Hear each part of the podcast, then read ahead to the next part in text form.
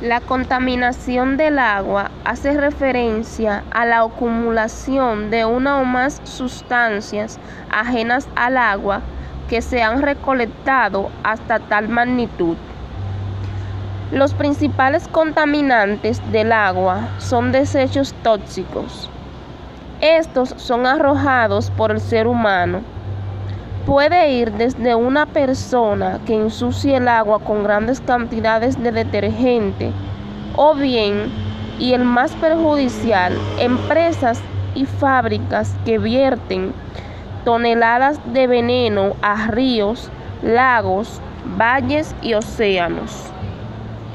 Algunas de las causas de la contaminación del agua son las siguientes. Actividades humanas, aguas residuales, desechos industriales, entre otras.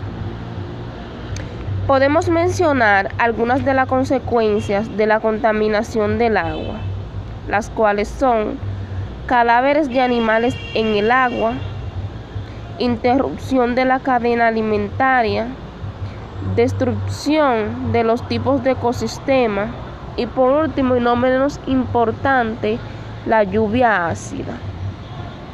Algunas de las soluciones ante esta problemática pueden ser reivindicación industrial, propuestas agrícolas, atención a los residuos, entre otras.